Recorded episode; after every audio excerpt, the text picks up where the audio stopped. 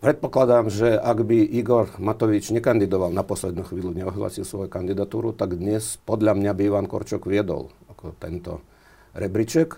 Ale Peter Pellegrini napríklad nechal sa počuť, myslím si, že včera, že e, tak sa nejak posťažoval svojim typickým, klasickým, takým trošku uplakaným spôsobom, že prečo všetci kritizujú Slovenskú republiku, že teda že chce nejaké mierové rokovanie. No samozrejme, toto je ako absolútne zavadzanie. Nikto Slovenskú republiku za to, že Slovenská republika chce nejaké mierové rokovanie, nekritizuje. Z môjho názoru e, ten hlas, bez ohľadu na to, či Pellegrini vyhrá alebo prehrá, že má smerovanie bližšie k smeru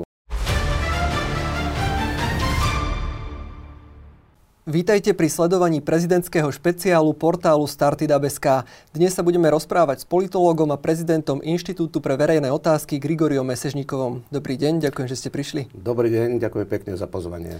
Pán Mesežníkov, do volieb máme 3 týždne. Rozprávame sa v piatok pred víkendom, ktorý teda je 3 týždne pred samotným prvým kolom prezidentských volieb. Dá sa povedať, že čo rozhodne o tomto víťazovi? Myslím si, že do istej miery rozhodne to, ako teraz dvaja najsilnejší kandidáti dokážu presvedčiť e, svojich voličov, že teda sa oplatí ich podporiť v rámci tej kampane, v rámci politickej reklamy. Takže tu očakávam e, nejaké možné pohyby, ale zdá sa mi, že kľúčovou, vec, kľúčovou vecou bude rozhodnutie v druhom kole voličov tých kandidátov, ktorí sa nedostanú do druhého kola. Pretože teraz Vidíme, že e, Peter Pellegrini a Ivan Korčok majú zhruba rovnakú podporu, tam sú nejaké nepatrné rozdiely. E,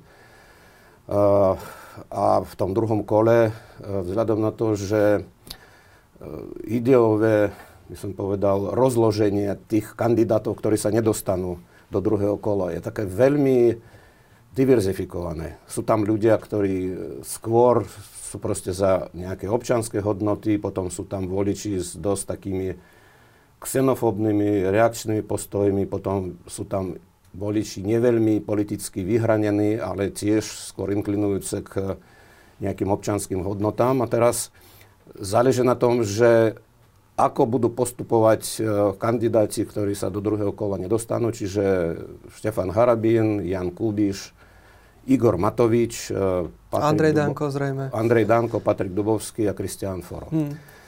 Tak uh, hoci teraz e, to vyzerá tak, že by, povedzme, viac tých v odzovkách provladných voličov mohlo zaistiť Petrovi Pellegrinimu víťazstvo, v realite to nemusí byť tak, ako teda teraz uvažujeme, pretože je viac rôznych faktorov a uvidíme, že čo vlastne prevladne či napríklad pre, prevládnu nejaké reakčné stereotypy v tej tzv. kultúrno-etickej oblasti, alebo orientácie voličov v tej zahranično-politickej, prozápadnej teda oblasti zahranično-politickej orientácie. Tak, tak ja si myslím, že všetko je otvorené. Teraz prieskumy naznačujú, že Peter Pellegrini v druhom kole má naskok ale ako to bude reálne, keď ľudia prídu k tomu, k, tým, k tomu prvému kolu, nejako zahlasujú, uvidíme, že aké budú výsledky.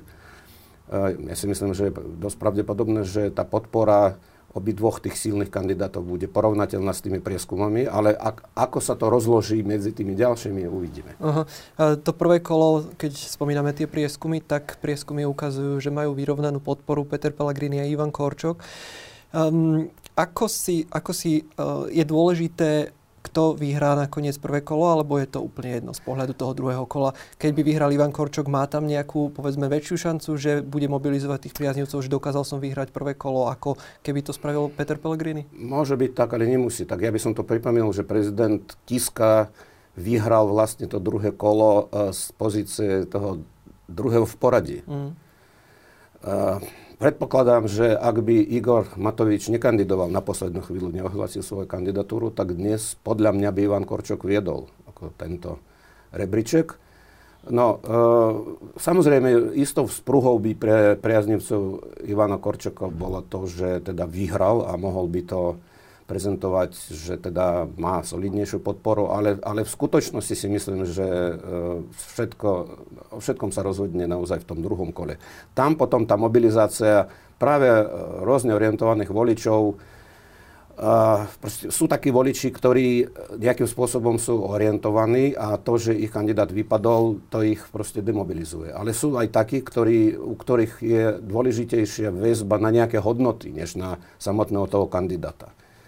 Takže vieme zas, že napríklad medzi voličmi uh, terajšieho hnutia Slovensko, bývalého Oľano, tak uh, v tých prieskumoch predchádzajúcich tam bol, bol väčší predpoklad ešte vtedy, keď Igor Matovič e, nekandidoval, že asi tak do, od dvoch tretín do troch štvrtín e, títo voliči by podporili Ivana Korčoka. Takže dá sa predpo, e, ako počítať s tým, že od Igora Matoviča asi drvivá väčšina voličov bude hlasovať za Korčoka. Predpokladám, že Igor Matovič splní ten svoj sľub, že teda vôbec kandiduje, aby pomohol tomu lepšiemu výsledku. Podľa mňa to isté bude aj v prípade Patrika Dubovského od Jana Kubiša v istú čas môže osloviť uh, Ivan Korčok. No a teda... Z tých, taká... prie, z tých prieskumov preferencií ale sa mi zdá, že teda títo kandidáti, ktorých vymenúvate, tak uh, ťahajú za kratší koniec, čo sa týka tých uh, čísel, keďže Iv, uh, Štefan Harabin má nejakých 10 no. až 12 čo je výrazne to chcem viac. práve povedať, že kľúčová vec, a... kľúčová vec je elektorát Štefana Harabina, pretože on tvrdí, že on nepodporí ani jedného a dokonca bude vyzvať voličov, aby zostali doma. To je tak, taký, taký zvláštny postoj. Uh, nevyhovuje mu ani Peter Pellegrini, ani Ivan Korčok z rôznych dôvodov. Peter Pellegrini zrejme nesplňa predstavu jeho, možno jeho voličov v tej tzv. kultúrno-etickej otázke. A Ivan Korčok je pri nich príliš prozápadne orientovaný. Teraz ide o to, že čo prevaží. Čo prevaží? Či uh, rovnaká verzia k tým kandidátom, v tom prípade asi pre Ivana Korčoka sa otvára ten priestor, a zase na druhej strane už vieme, že e, v tom druhom kole v tých prieskumoch e, sa ukazuje, že značná časť tých voličov Petra Peligr- e, Štefana Harabina by prišla a podporila väčšmi väčšmi by podporila Petra Pellegriniho. No, Otázne je, že či prídu k tomu druhému no, kolu toto je práve, to je práve tá otázka, pretože ešte zatiaľ je to všetko v rovine uvažovania, ale už po prvom kole už bude proste urobený nejaký krok, jeden krok, už budú vedieť voliči výsledky tých kandidátov a najmä potom, že ako sa zachovajú, ako sa zachovajú samotní kandidáti, teda menej úspešné alebo neúspešné. Robí Peter Pellegrini niečo preto, aby oslovil tých voličov Štefana Harabina, keďže vieme, že sú to radikálne iní voliči ako voliči hlasu a Petra Pellegrini? Robí samozrejme, on to robí, ale on to robí takým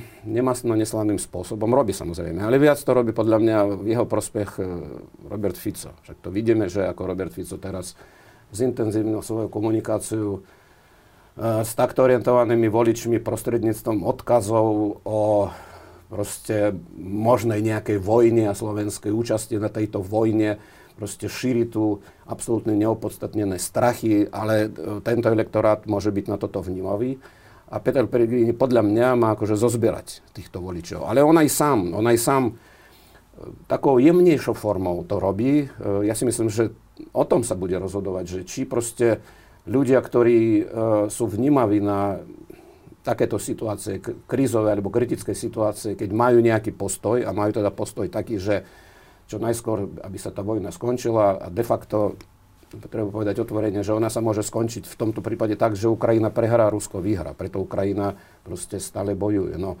Ale Peter Pellegrini napríklad nechal sa počuť, myslím si, že včera, že no, tak sa nejak posťažoval svojim typickým, klasickým takým trošku uplakaným spôsobom, že prečo všetci kritizujú Slovenskú republiku, že teda že chce nejaké mierové rokovanie. No, samozrejme, toto je ako absolútne zavadzanie. Nikto Slovenskú republiku za to, že Slovenská republika chce nejaké mierové rokovanie, nekritizuje.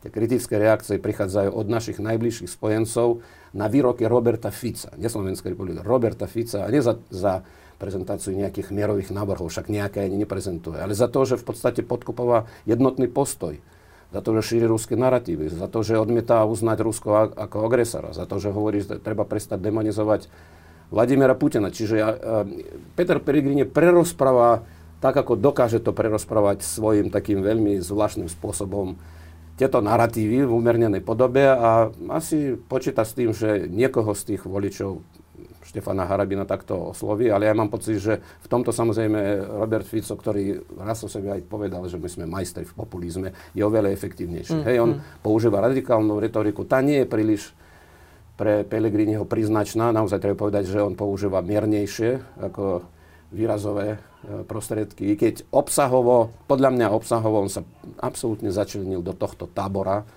názorového, e, reprezentovaného dnes stranou Smer SNS a hlas sa stal proste už tým, že mm. vstúpil do vládnej koalície. Súčasťou toho celého. E, keď sa rozprávame o tom Petro, Petrovi Pelegrinim, tak e, nemôže sa mu stať taký istý problém, ako mal Maroš Ševčovič pred 5 rokmi, takisto kandidát s podporou Smeru. E, vtedy ho vykreslovali trošku tak ľudovejšie, videli sme tie fotky a videá s rezňami a z oslav MDŽ, keď ho volali aj spolu s manželkou pričom to k nemu nejakým spôsobom nepasovalo, keďže bol ten uhladený diplomát z Európskej únie. Nemôže sa to vypomstiť Petrovi Pellegrinimu, že bude musieť e, pre, prehlbovať túto retoriku e, voči voličom napríklad Štefana Hrabina a Roberta Fica, ktorí sú trošku radikálnejší ako tí voliči hlasu? Tak on zatiaľ neprehlbuje túto retoriku a ja si myslím, že tak ako on e, sa správa ako politik aj v predchádzajúcom volebnom období, momentálne sa on veľmi neodlišuje od teda toho, čo, čo prezentuje. On je skôr taký umiernenejší, tento jeho imič aj zostava on má veľkú výhodu oproti Marošovi Ševčovičovi v tom čase. Pretože Maroš Ševčovič bol kandidátom jednej strany, ak sa nemýlim, iba Smer ho podporoval, neviem, či sa vtedy, nespomínam si, že či niekto sa ešte pridal, možno nejaké menšie strany, ale tak on nebol ani straneckým predstaviteľom. A tá strana v roku 2019 naozaj bola už v takom v poklese istom, proste klesala podpora tá nejaká energia vnútorná z, z tej strany ne, nevyžarovala. Zatiaľ, čo dnes Petra Pellegrini ho podporujú dve strany, ono je v podstate zjednotený smer akoby, to smer, ktorý nabral ešte nejakú ďalšiu podporu vďaka Petrovi Pellegrinimu, pretože tých 25% bol samozrejme veľmi dobrý výsledok e, v tých parlamentných voľbách, teraz teda proste v tomto kontexte sa pokúšam to nejak, nejakým spôsobom posúdiť. No ale potom tých 14-15% hlasu, tam neboli iba voliči smeru bývali. Hej, tam boli už aj noví ľudia. A teraz e, proste aj v dôsledku istej lojality tých voličov v podstate ten elektorát možno neúplne na 100%, e, ale predsa len sa nejako poskladal. Čiže je väčšia výhoda Maroš Ševčovič, teda Petra Pellegrino. Maroš Ševčovič ne, neviedol ani v jednom z tých prieskumov. Zuzana Čaputová, najmä po tom, čo Robert Mistrik e, odstúpil v jej prospech, tak ja si myslím, že bolo jasné, že šance na to, aby, aby ona vyhrala, boli naozaj veľmi vysoké. No, mm-hmm. Dnes s miernou prevahou tie šance má Peter Pellegrini, ale to neznamená, že naozaj k tomu dojde, pretože, ako som už povedal, ešte bude nejaká kampaň. A nevieme, čo všetko sa udeje v tomto období. Hej, tri týždne je pomerne krátke obdobie, ale Slovensko momentálne prechádza veľmi turbulentným takým vývojom kde je významná konfrontácia, taká polarizácia a ona do značnej miery, nie úplne, ale do značnej miery, miery v, v podstate akoby kopírovala tú líniu medzi tými dvoma kandidátmi. Mm-hmm. Ivan Korčok síce nie je zastupcom opozície, on teda nazorovo, hodnotovo samozrejme k opozícii patrí, opozičné strany ho podporujú, ale on sám kandiduje ako nezávislý kandidát.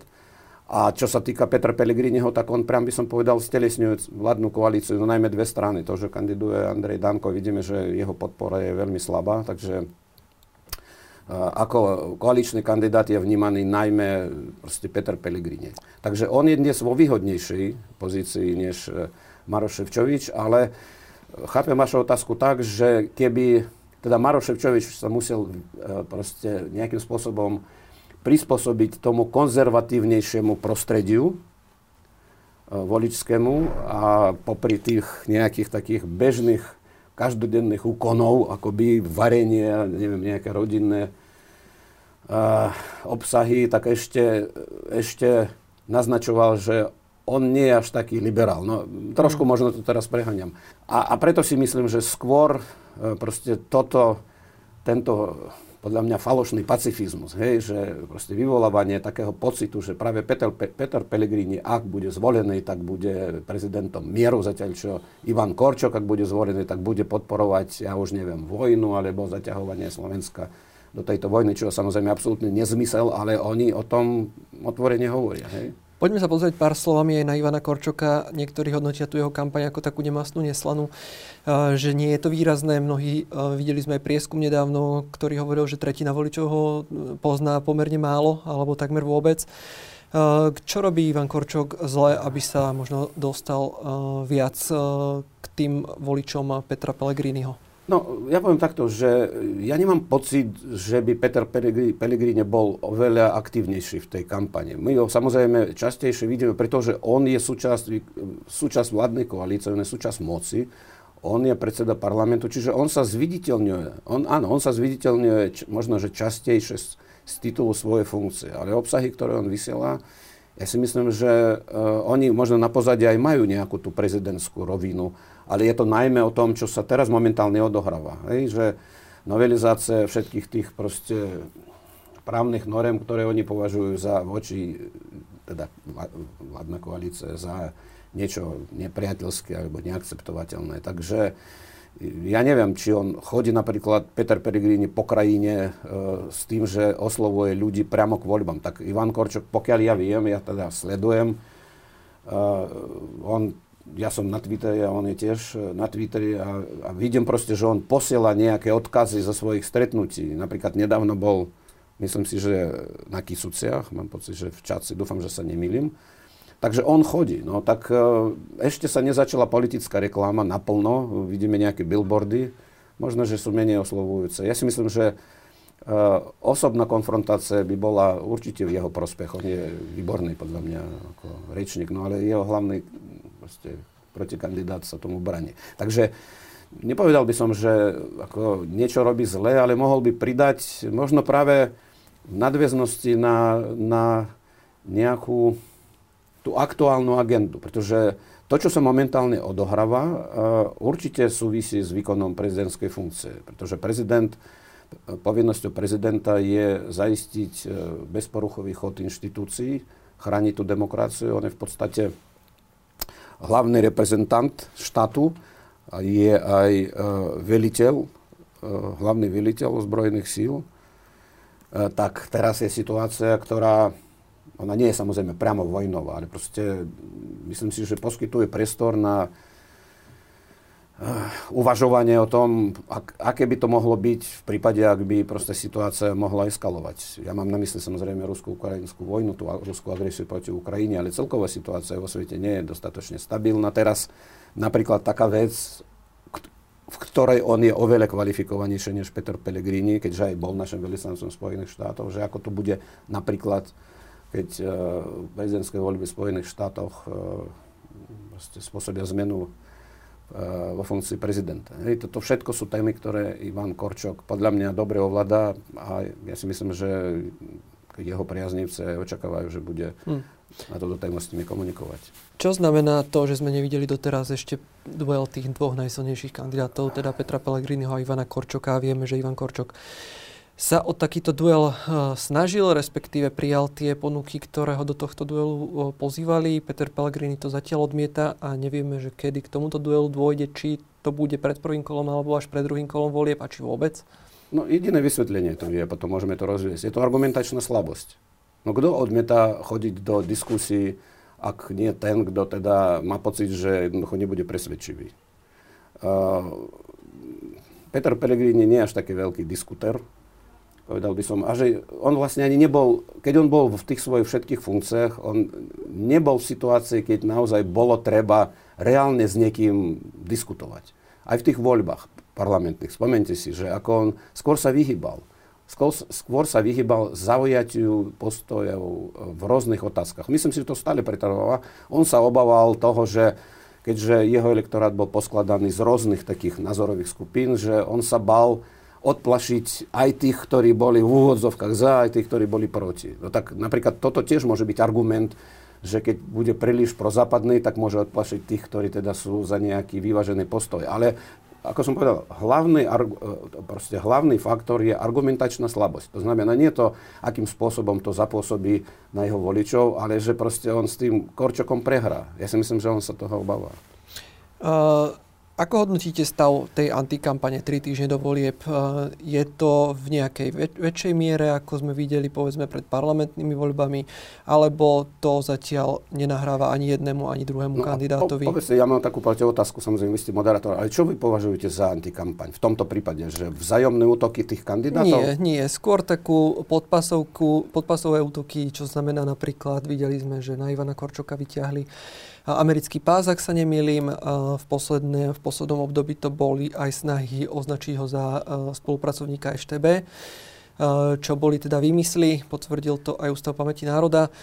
Skôr do tejto línie no, by som tak, išiel. E, som rád, že to hovoríte, pretože tu sa ukazuje proste rozdielne nastavenie kandidátov. Zatiaľ čo respektíve takto toho prostredia tých kandidátov. Ja teda, ja neviem, či Peter Pellegrini vedel o tom, že niekto sa pokúša diskvalifikovať jeho e, kandidáta. Programovo to nešlo priamo od Petra Pellegriniho No práve to hlasu, hovorím, áno, ale, ale, ale proste to je taká To vyšlo asymet, skôr z tých kruhov iných? E, takto, zaznieva samozrejme aj kritika Pellegrini, ale ja napríklad nepovažujem to za nejakú kam, proti kampaň. Uh, on proste ako aktér nejakých udalostí, on sa vyskytuje v zornom uhlu veľkej proste veľkej skupiny ľudí. Hej, že tu chodia na, na manifestácie, chodia tisí, desiatky tisíc ľudí. Hej, tam zaznieva kritika e, na Petra Pellegriniho, s ktorou ale Ivan Korčok nemá nič spoločné. Naozaj reálne. Hej.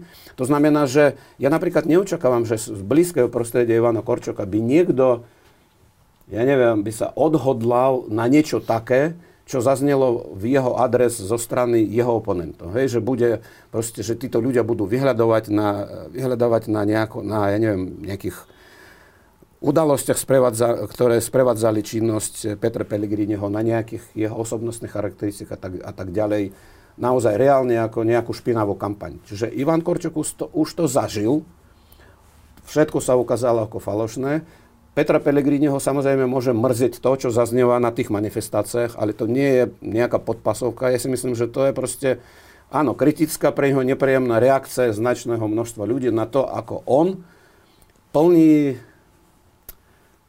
objednávku svojho, v tomto prípade patrona, bývalého šéfa. Mm. Ako, on, ako sa on správa ako predseda parlamentu, čo všetko on robí, čo on zdržuje, čo naopak proste znemožňuje. Však pozrieme sa na ten parlament, to je osobitná téma, ja to sledujem. Ako parlament teraz funguje. Tak dochádza dosť často k e, porušeniu takého procedurálneho konsenzu, kde teda bez ohľadu na to, ako sa rozhoduje v, e, v nejakých tých líniách názorových a, hodno, a hodnotových, predsa len e, proste dominantná síla vládna koalícia minimálne do, dovoluje diskusiu, ale často dochádza k tomu, že opozícia jednoducho nemá šancu ani vysloviť svoj názor, alebo, alebo proste dosiahnuť hlasovanie, kde bude určite prehlasovaná, ale tá vládna koalícia je znemožnej diskusie. No, a, a v tom je Peter Pellegrini priam by som povedal ponorený.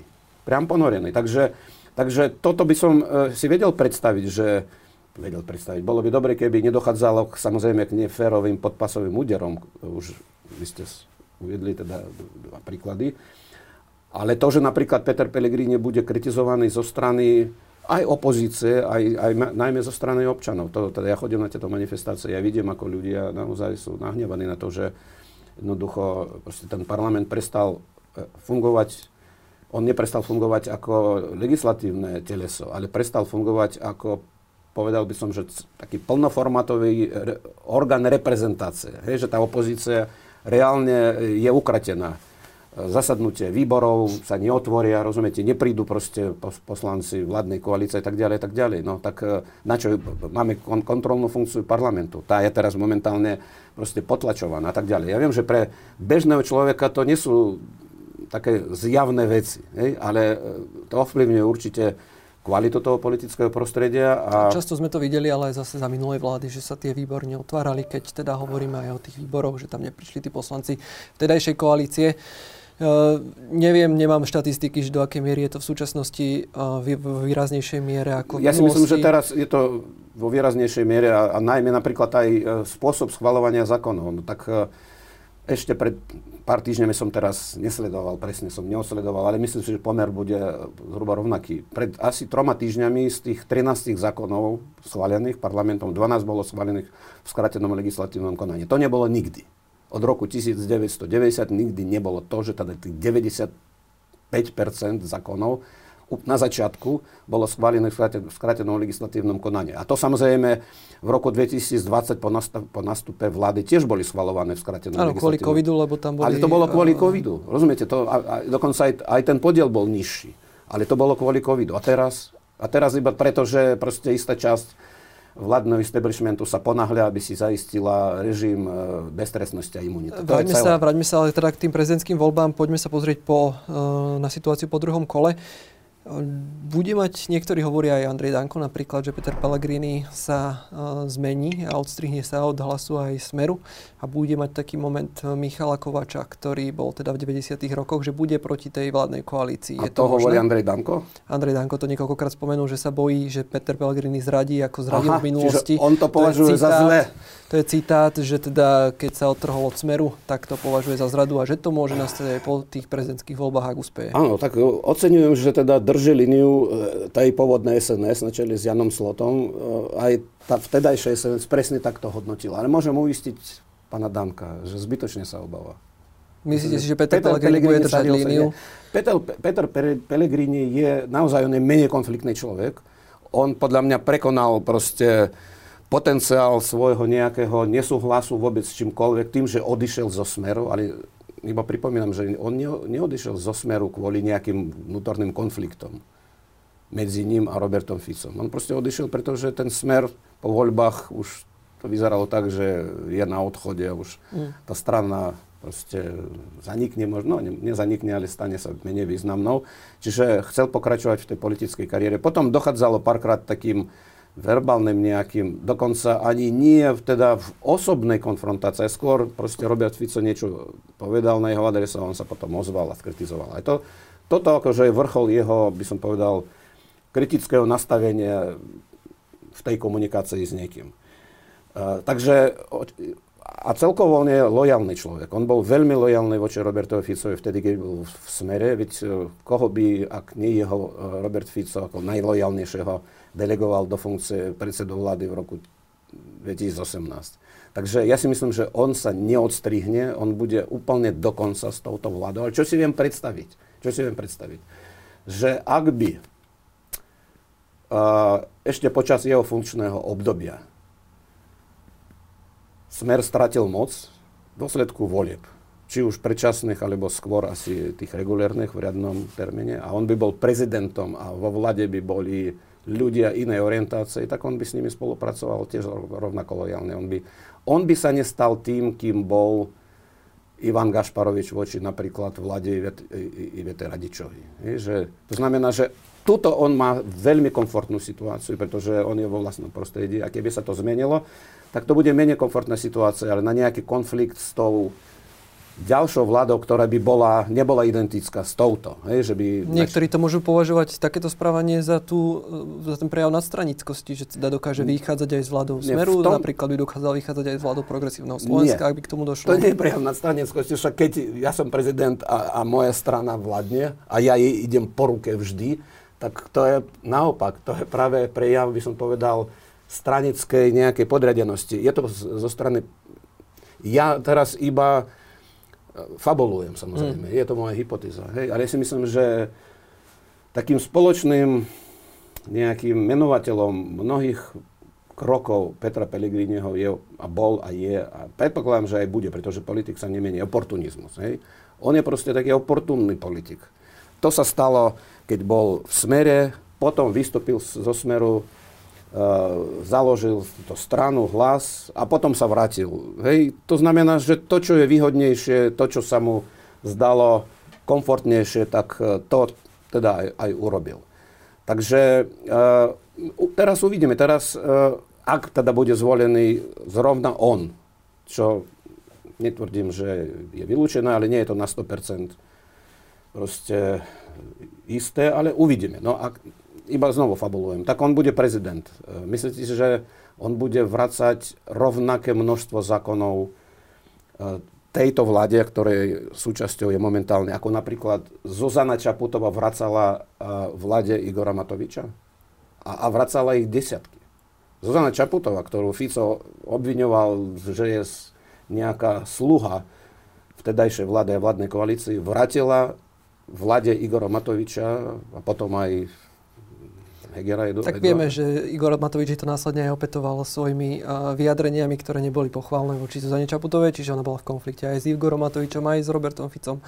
Áno, ale uh, proste vláda bola vytvorená na podorise stredopravých stran, Zuzana Čaputová nebola členkou ani jednej z, tej, z týchto strán. Je pravda, že ona bola krátky čas pod predsedničkou Progresívneho Slovenska. Ale proste v tom základnom nastavení, že liberálna demokracia, prozápadná orientácia, právny štát a tak ďalej, ona bola hodnotovo, hodnotovo blízka tej vláde. Ale v reálnom výkone jej pravomoci, napríklad v oblasti legislatívnej tvorby, ona predovšetkým naozaj sa postavila na stranu ústavnosti. No, takže, takže suma sumárom, nemyslím si, že Peter Pellegrini bude ako prezident rovnako zasadový ako Zuzana Čaputová. Mimochodom, on teraz presne toto aj e, demonstruje vo svojej pozícii predsedu parlamentu. Ak by sa tým prezidentom stal Ivan Korčok, očakávate, že súčasná vláda bude nejakým spôsobom obmedzovať jeho právomoci v prezidentskom paláci, alebo to nie je moc reálne. No neviem, či dokáže obmedziť jeho pravomoci, pretože na to je potrebné mať ústavnú väčšinu. Táto vládna koalícia ju nemá a nebude mať. Je tam možnosť rozšírenia jej poslaneckého portfólio je nulová. Skôr by som typoval na to, že sa to dokonca ešte zníži. Ale e, to dá sa obmedzovať činnosť prezidenta bez toho, aby sa obmedzili jeho pravomoci. Že to je administratívny tlak, politické útoky, však e, čo robil Robert Fico voči Andrejovi Kiskovi, e, ako sa správal voči Zuzane Čaputovej, síce ako opozičný politik teraz bude mať príležitosť jej to ešte povedať. Teda,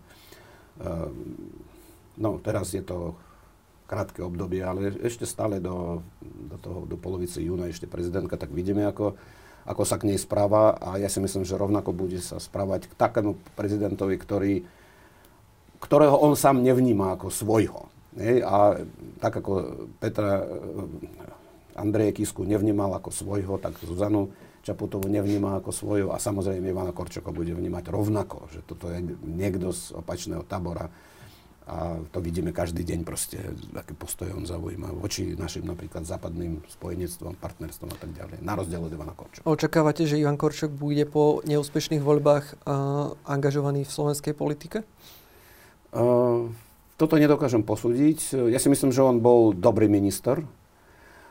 Potom tým, že sa on nezapojil do stranických aktivít, uh, však SAS sa snažila ho nejak do svojich radov. Áno, i Richard Sulik ho chcel za predsedu SAS, respektíve za lídra kandidátky. Neviem, no e, tak e, mne sa zdá, že on nie je človek straneckej politiky. On je človek s vyhraneným postojom. Myslím si, že on naozaj vyrastol za posledné to obdobie od vtedy, čo sa stal e, členom vlády po svojej diplomatickej kariére. Neviem, no úplne by som to nevylúčil, ale tak uvidíme, uvidíme, aký bude výsledok. Možno, že to bude taký povzbudivý výsledok aj v prípade, ak nebude zvolené, ale proste získa takú, takú autoritu a takú podporu, že neodmetne aj ponuku na nejak, nejaké väč, väčšie angažmá v straneckej politike. Teraz máme príklad síce e, pre, predsedu úradníckej vlády, ktorý veľmi krátko pôsobil vo funkcii, ale získal veľký rešpekt ako, aj ako odborník, aj ako predseda vlády, samozrejme je to, je to politik, nebol straneckým politikom, bol skôr v takej pozícii nestraneckého úradníka, ale, ale so silným politickým e, proste obsahom. No tak uh, Ľudovít Odor je teraz uh, proste popredný kandidát progresívneho Slovenska s veľmi dobrými šancami na to, aby bol zvolený a to môže byť veľmi sľubný začiatok celkovej politickej kariéry, ktorý sa neobmedzí iba na Európsky parlament. Uh, uzavrime ešte tú tému prezidentských volieb. Čo očakávate, ak by Peter Pellegrini naopak prehral? Bude to mať vplyv na stabilitu a súdržnosť vládnej koalície? Takýto, povedzme, nečakaný otraz, keďže Peter Pellegrini je favoritom no, zatiaľ? Neviem, ja si myslím, že až taký veľký význam to nebude mať. Podľa môjho názoru e, ten hlas, bez ohľadu na to, či Pellegrini vyhrá alebo prehrá, že má smerovanie bližšie k smeru a v konečnom dôsledku to by podľa mňa bol aj logický krok. Otázne je, či by sa pospájal ten elektorát. Ja si myslím, že úplne nie. Ale oni sa hlasia k sociálnej demokracii. Obidve strany boli de facto vylúčené, no dočasné pozastavené členstvo, ale ja si myslím, že už znovu ich strana európskych socialistov nepríjme. Takže je to taká aj trošku metúca vec, že dve strany s síce rozdielným názvom, ale so, spoločnou, so spoločným tým, spoločnou dvojičkou časťou toho názvu. Je sociálna demokracia. Ináč nie je ani jedna, ale hlasia sa k tej sociálnej demokracii. Ľudsky myslím si, že je to dosť také vzájomne kompatibilné. Vieme, že záujem členov uh, riadiaceho orgánu hlasu pred uh, samotnými voľbami o teda možnosti spolupráce so Smerom bol veľký ten záujem, však prenikli informácie, že tuším, že z 20 členov ich republikovej rady 16 si chcelo ísť do koalície so Smerom. Ja si myslím, že Robert Fico je šikovný politik, ktorý dokáže zužitkovať takúto situáciu, tak možno, že nedojde priamo k fúzii obidvoch strán, ale môže tak povyberať tých zaujímavých partnerov individuálnych zo strany Smer, e, zo strany Hlas, ospravedlňujem sa pre Smer, tak napríklad súčasný minister vnútra, by som povedal priamo ako vyšitý člen Smeru, hoci formálne zastupuje Hlas tak myslím si, že hlas nebude silnejší v tých ďalších, pred tými ďalšími voľbami, než to momentálne je, skôr bude slabší. Ale nezanikne. To je tiež otázka. Viete, Smer je veľmi šikovný v tzv. integrácii ľavicovej časti politického spektra. Iba vám tu pripomeniem, že existovala SDL, strana demokratickej ľavice, sociálna demokratická strana Slovenska, SOP, strana Stred a všetky tieto strany sa stali postupne súčasťou Smeru. Smer ich proste anektoval, hej, vyčistil ten prestor. Ten uh, efekt, čo sa týka priamo ako kumulatívny efekt zo spájania elektorátov, až taký veľký nebol, ale vznikla situácia, keď už potom takto orientovaný volič, tak častočne ľavicovo, aj tak nacionálne, že už nemal potom nejakú inú možnosť. Už sa nerozptýloval tento elektorát. Takže potom došlo k takej k narastu e, podpory pre smer. Tak preč, sa pýtam, prečo by Fico znovu neuplatnil tento model teraz vo vzťahu síce k silnejšej strane, než všetky tie vymenované, o ktorých som hovoril. A aj za cenu toho, že proste nejaká časť voličov to nepodporí, ale stále pre smer to bude veľmi zaujímavé. Keď si máte typnúť, tak vyhrá prezidentské voľby Ivan Korčok alebo Peter Pellegrini? Uh, no ja by som sa radšej zdržal takýchto uh, takýchto predpovedí. Ja sa nechám prekvapiť. Čiže nedostanem z vás odpoveď? Radšej nie. tak vám veľmi pekne ďakujem za rozhovor. Ďakujem aj ja.